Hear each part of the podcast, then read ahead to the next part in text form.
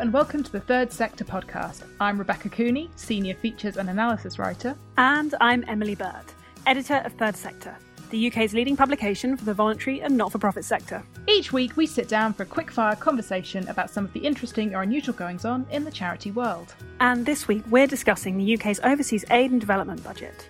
And as ever, we'll be bringing you our coronavirus care package of good news. But first, uh, we've actually seen each other. That was that was brilliant. In person. person. for the first time Not over the screen. in more than a year. Somebody I speak to almost every day, but haven't actually seen in person for a year. Um, so that was fun. We we went to the pub. we went to the pub, we sat outside in the rain, as is tradition, the Yeah. only way you, you should be going to the pub these days. Um, and we had several pints. We did. And it was fantastic. It was very, very nice. Um, and also, Emily is now coming to you live from the third sector offices. I am, and I've just had to move three times because it turns out there aren't that many places in this building which are good for sound quality. So, apologies if I sound a little tinny or if the gentle hum of the air conditioning unit behind me is providing you with some sort of interesting ambient noise in this week's recording. Yes, I'm back in the office for the first time with some of the members of the team, um, and it's very, very nice. It's nice to be back together again. So, it feels like we're starting to creep back to some semblance of normality. Absolutely. So, without further ado, let's uh, let's talk about aid.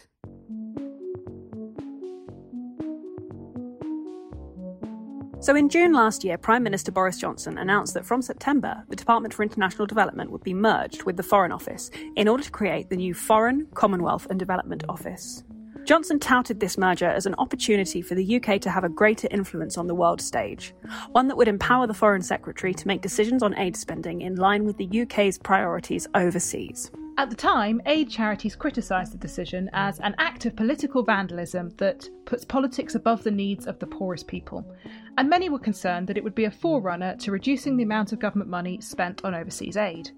But Johnson said no, this wasn't the case. Aid spending would remain at 0.7% of gross national income. And of course, maintaining aid spending was a Conservative manifesto commitment. So, with that in mind, do you want to have a guess what has happened since September last year? Ooh, is it that they've cut the aid budget? That is the correct answer. Astonishingly, yes. Government policy has changed, resulting in the thing they said wouldn't happen happening. Right. Yep. So in November, Chancellor Rishi Sunak confirmed that the UK's overseas aid budget will be cut next year from 0.7% of gross national income to 0.5%, slicing more than £4 billion off the annual spending. Uh, this follows a cut of £2.9 billion in the aid budget earlier in the year, which the Small International Development Charities Network has warned would force dozens of aid charities to close within the year. So, Danny Sriskandarajah, who is the chief executive of Oxfam GB, described the move to cut spending from 0.7 to 0.5 as a false economy which diverts money for clean water and medicines to pay for bombs and bullets. Christian Aid's head of policy, Patrick Watt, took a similarly dim view, likening the cutting of aid spending during a global pandemic to closing fire stations during a heatwave.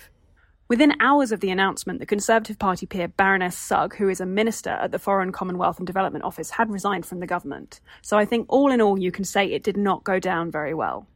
No, it didn't. And I just want to take a moment to emphasise what a big deal the 0.7% target was. That target was first adopted by the UN General Assembly in 1970 as a goal for developed countries, and the UK didn't manage to meet that goal until 2013, so it took us 43 years. Mm. And it was then officially enshrined in law in 2015, notably by the coalition government, so a Conservative Prime Minister. It has been work to get here, and actually, for all the discussion we've had about being world beating or leading the way during the pandemic, this was an area where we were actually among the select few who were achieving the target. We were very much leading the way. So, in a statement in January, a government spokesperson said that the seismic impact of the pandemic on the UK economy had forced them to take, quote, tough but necessary decisions, including temporarily reducing the overall amount we spend on aid. The statement continued, we are running a prioritization exercise to sharpen our focus on the areas in which we can have the most impact around the world, from tackling climate change to building back better from coronavirus. Now, they have since suggested that when things improve, they will move the target back up to 0.7. But notably, they haven't said what the trigger is going to be to move it back. And of course, this target is a percentage. So if the economy contracts, as it has done as a result of the pandemic, the amount of money available goes down anyway. But the government has said that it currently believes the 0.7% is not an, a quote again, appropriate allocation of resources at the moment. So, how are these cuts falling in the aid sector?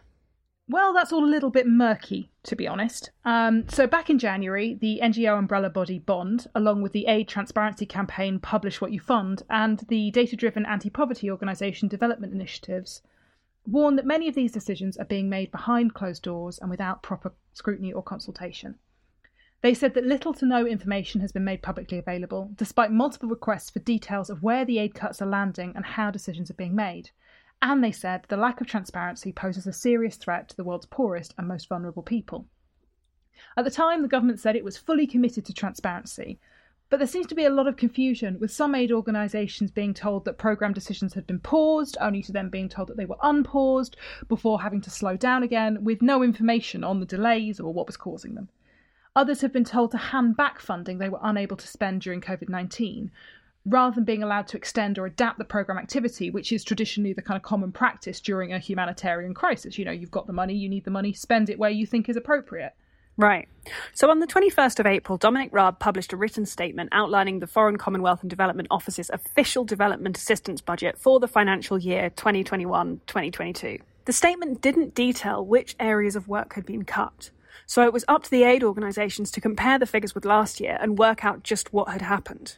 So NGO Bond estimates there's been a 41% cut to humanitarian assistance, a 68% cut to conflict and open societies, and a 9% cut to health compared with pre pandemic levels. There's also been a 25% cut to girls' education, despite the fact that the government has committed to this being a priority for their global strategy. On a programme level, we've seen a 95% cut in spending on polio eradication, an 80% cut to WASH projects, which focus on clean water and sanitation, and cuts in conflict affected areas such as Myanmar, Niger, and Yemen. There were also huge cuts to the UN AIDS programme and to UNFPA, the United Nations Population Fund, which deals with reproductive and maternal health care, with an 85% cut to sexual and reproductive health and rights programmes. And these cuts were so stark that UNAIDS and UNFPA both tweeted statements expressing their disappointment, which is really unusual as like UN organisations normally avoid commenting directly on government decisions. Difficult not to comment on cuts of that size though, isn't it? Right? Yeah, exactly. Um, and the Small Charities Challenge Fund, which was a UK government scheme which offered funding to smaller development organisations, was closed, which forced the closures of 42 programmes to save 2.1 million. Um, so Jess Price, who's the director at Health Improvement Project Zanzibar, which had its programme closed, highlighted that this was saving less than the cost of a recent refurbishment to a certain Downing Street press room, mm. which obviously didn't go ahead. So, yeah. Hmm. um, and earlier this month, Bond was told by the government that it would lose uh, 895,000 of its own funding, which is half of the total income it receives from government. That is staggering, isn't it? A really yeah. staggering, staggering cut. So, what does that actually mean for sort of where we are now? It's still pretty confused, to be honest. Um, Bond is running a survey to try and get to grips with the extent of the issue. Like we said before, the the organisations are having to work out for themselves what the, the new figures mean. Um, I spoke to their fantastic comms and policy officer, Marion Mossin, um, at Bond this week. Um, and she was saying that at the moment, you know, they're hearing from charities who are saying, yeah, we would love to fill in your survey, but we can't because we still haven't heard how much funding we're going to get. And she was saying, you know, they would have expected that organisations would all have been told by the end of last week, but so far some are still in limbo. Um, and she described it as a death by a thousand cuts approach. And the thing with the delay is, even if it turns out that a particular organisation hasn't had its programme funding cut, this uncertainty is still a massive issue for them. You know, do they hold off on starting work they planned? Do they keep going? Do they look for other donors? If they've invested in medicine or equipment for a program, you know, and it's possible they won't get funded to deliver that program, what do they do with the medicine? So this puts aid organisations in a really difficult position, particularly at a time when the public's focus has been more on local UK based needs. Is Bond optimistic about when that 0.7 target might be restored? Uh, not really. Um, it's mm. yeah. Again, it's very much up in the air because, as we said, the government hasn't said what the conditions would need to be for that to happen. Um, so the Centre for Global Development published a really interesting blog last month, which tries to have a bit of a guess about when that might be. And they came up with three options, all based on the projected size of the UK deficit. So, option one, which they reckon is probably the most likely, is 2023. Um, at this point, even with the extra 0.2% of gross national income spent on, on aid, the deficit would be around 0.8% of GDP. So, last time as a country that we hit the 0.7% target, the deficit was 1.6%. So, obviously, at that point, the deficit would be well below the last time we managed it, so we should be able to do it. Option two is that the government returns to the 0.7% target only when the budget deficit has been eliminated, which could potentially be achieved by 2025 2026, according to some estimates. But having no deficit at all is actually historically very, very rare. And the um, CG Dev says that this would be a high bar to ask of any public expenditure and would effectively be tantamount to a permanent reduction. The third option they've laid out would be that we would return to the 0.7% target when the economy recovers to its pre pandemic size, which sort of makes a lot of sense, um, which is expected to be before the start of 2022. But they point out that this would mean we'd be unlikely to see real value for money if that happened, because you'd have a lot of programs being shut down only to be opened up again a year later. So you're just spending money to replace what was already there. But they said that could be avoided if the government were to announce that this is what it plans to do so that projects and programs could be paused rather than cancelled. Uh, what do you know? Clarity can be helpful sometimes. Right, right. But we've had no indication that that is the plan. Mm. Um, and you know, Marion pointed out that there's a real possibility that the government might not go back to 0.7% anytime in the near future. Um, this seems to have been quite a politically motivated move. With while the aid pot is is a really small amount of gross national income and not a huge amount of money compared to other government expenditure, and you know for the impact it achieves not not a huge amount of money it does sound like a lot of money when you're talking about millions or billions to the general public. Right. And the longer it takes to get back to whatever fiscal situation the government thinks is appropriate the closer we're going to be to an election. So if the government decides that the 0.7% target isn't popular with the so-called red wall constituencies or any other areas it's keen to win over they may decide not to bother Another thing is that, you know, the next election, in theory at least, is going to be years and years away. We are only a year and a half or so into this government's term, so there's several to go. Um, it's a bleak picture overall, in my opinion. Um, do you think there is any kind of sliver of hope out there? Yes, maybe, sort of. Um, so, the UK is due to host two huge global events this year the G7 summit in June and COP26, which is the UN climate change conference, in November. Right. Yeah, and one of the key arguments for global development and aid spending, aside from any moral argument you might want to make, is that it gives the UK a certain amount of sway or soft power globally.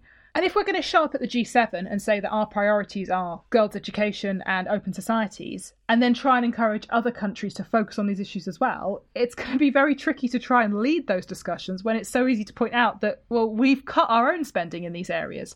We're quite literally not putting our money where our mouth is. Mm. Um, you know, that's really going to undermine our legitimacy there. So it is possible that we'll see real consequences during these big global moments like G7 and COP, and maybe that will help to change the government's mind. Maybe, maybe. And you know, having said that the public is very focused on local causes during the pandemic and local need, perhaps as the vaccine rolls out here and that need subsides a little and life starts to go back to normal, there will be an increased interest in the situation elsewhere. Anecdotally, you know, I think people have been really moved and horrified by the pictures coming out of India. So I've, I've got family in India. I've had a lot of people messaging me going, What's going on? How can we help? What is the situation? Um, and so, you know, it's possible that as we start to kind of get our own house in order, maybe we do start to have that brain space to look out globally. And perhaps helping other people won't play so badly with the electorate as the government seems to be imagining it will at the moment. Maybe. It's so cynical. It makes me very, very sad. But I think, you know, albeit a cynical view, I think that it would perhaps be naive to believe that anyone would make these decisions again based on what is the right thing to do because if that was the case they wouldn't have made the cuts in the first place. That is absolutely true. So all we can do is is watch and, and wait and i guess in the meantime aid charities are just going to have to advocate and try to get that point across about how urgent and important uh, these you know their work is. And um, yeah it's uh, it's a, it's a grim picture, but maybe there are some things to hang on to there. Yeah, and in the meantime, a little bit of clarity would be very, very useful, you know. Clarity would be great. Yeah, absolutely. Shall we, now we've brought everybody down, that's a real downer of an episode, shall we do a coronavirus care package? Hey, let's do it.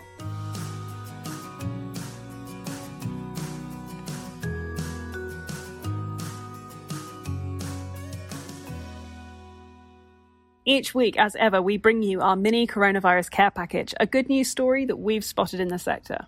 So, Rebecca, we are now going closer to home. Tell us what you have for us this week. This one is a bit of a policy wonky one, um, as much of the episode has been, if we're honest. Um, so, uh, we've got a new charities bill announced Ooh. in the Queen's speech, and hopefully that is some good news. So the government has said that the charities bill would address a range of issues in charity law which currently hamper charities' day to day activities. And the plan is this will be implementing the majority of recommendations in the Law Commission's 2017 report on technical issues in charity law. Uh, so that's according to the briefing notes published alongside the speech. Um, so the Law Commission made 43 recommendations uh, in its 2017 report, which were aimed at removing inappropriate burdens to save charities time and money, which at the moment and also generally big fans of. Tell me about some of the burdens. Okay, so the main elements of the Charities Bill, which covers charities in England and Wales, uh, according to the government, will include changing the law to help voluntary sector organisations amend their governing documents more easily, with Charity Commission oversight where appropriate. So, this, as we've probably said before on the podcast, has been um, a bit of an issue for a lot of charities because many charities' governing documents actually had clauses in them which said that trustees had to meet in person. And during the pandemic, obviously, video calls were the only ways people could be communicating. So there actually had to be a change in the law to allow them to just do that, which obviously is is much more bureaucracy than anybody needs. Mm. So um, it will also give charities more flexibility to obtain tailored advice when they sell land and remove unnecessary administrative burdens which again, charity land disputes just suck up so much time and money and energy from everybody. Uh, I've worked on so many of those stories over the years, and you end up sort of saying to a, a press officer at the Charity Commission press office, Are you aware of the 1827 Enclosures Act? because it turns out that's causing these allotments in Farnborough a real problem, or something like that. Um, so, again, this is a really good move. And uh, the government also said the legislation would increase flexibility for charities on using their permanent endowments uh, remove legal barriers for charities merging, give trustees advance assurance that litigation costs in the charity tribunal could be paid from charitable funds as well. So, a lot of good stuff there, depending on how it goes. Good news. Good news. Good news. Good news. And we'll look forward to seeing that all. Uh, unfold, I'm sure, from Third Sector Towers. Yes, indeed. Um, and then we've got another even fluffier one, much fluffier one. Uh, this is a job ad Everybody, Wonderful. everybody loves a good job at at the moment. Um, so uh, St Michael's Mount in Cornwall, which is this incredible, um, basically castle on island, fairy tale castle. It's a, it is a fairy tale castle. I'm just looking at a picture of it now. It's absolutely stunning. It properly is. It looks like something out of Game of Thrones. It's this kind of fairy tale castle on a rock just off the coast of Cornwall, and there is a causeway that you can sort of walk there at low tide, but the rest of the time it's cut off. Um, and um, they are looking for a new castle officer. Uh, and they say the estate wants someone who can stay at the castle at least five nights a week and take a hands on approach to maintenance duties. Um, and you'd get a sea view from every window, but unfortunately, you wouldn't be able to get pizza delivered to your door. Hmm. Um, that is the slight problem. Um, but uh, so the island is jointly run by the National Trust and the St Aubyn Estates, uh, and the St Aubyn family live in the castle, so the partly National Trust run. Um, and they say they're looking for someone discreet and compassionate with a tactful demeanour. Other duties um, include a hands-on approach to conservation and checking the public rooms at the end of each day and just making sure everything's ticking over. Uh, so Kate Cornwall, head of HR at St Aubyn Estates, has added, uh, "People who suffer from seasickness need not apply." You'll need to love boats as it's the only way to get on and off the island at high tide. Um, so yeah, if you think that sounds like the job for you, uh, yeah, uh, head to the uh, St Michael St Michael's Mount website. I'm I'm tempted. I'll be completely honest. I love third sector, and I lo- I love my you know I love my role and what I do here. But I could definitely do castle maintenance and ride boats every day. That sounds frankly, it sounds like a post pandemic dream. It really does, doesn't it? Yeah. I wonder if they would uh, take us both on on a job share. I mean, Ooh, people again find us share. hard to distinguish, don't they? You know. Yeah. We could bring our our very similar uh, friendly demeanors or whatever it is they're after down and and um, yeah, maybe, because job sharing obviously is also going to be it's going to be the hot new thing. Yeah. as we know. We could probably continue to run the podcast. yeah, absolutely. From you know, we could have the noise of seagulls in the background rather than the noise of air conditioning units. This this sounds good. I think we should do this. It sounds perfect. All right, let's uh, let's file an application uh, over the weekend. Brilliant. So that's our announcement. That's our news. Uh, Thus concludes the Third Sector podcast, but keep an eye out for Castle podcast uh, coming very, very soon to you. so uh, that's all from us. Uh, we'll be back with another episode soon. So make sure you subscribe to this, the Third Sector podcast, on your favourite podcast app to be the first to know about it. Until then, I'm Emily Burt, And I'm Rebecca Cooney. and our producer is Lindsay Riley at Rethink Audio. And we will see you next week, whether it's from a castle or the offices, I don't know, but do be sure to tune in. If anybody, any other charities have idyllic historic properties they'd like us to take a look at, we will we will consider that. Look us up.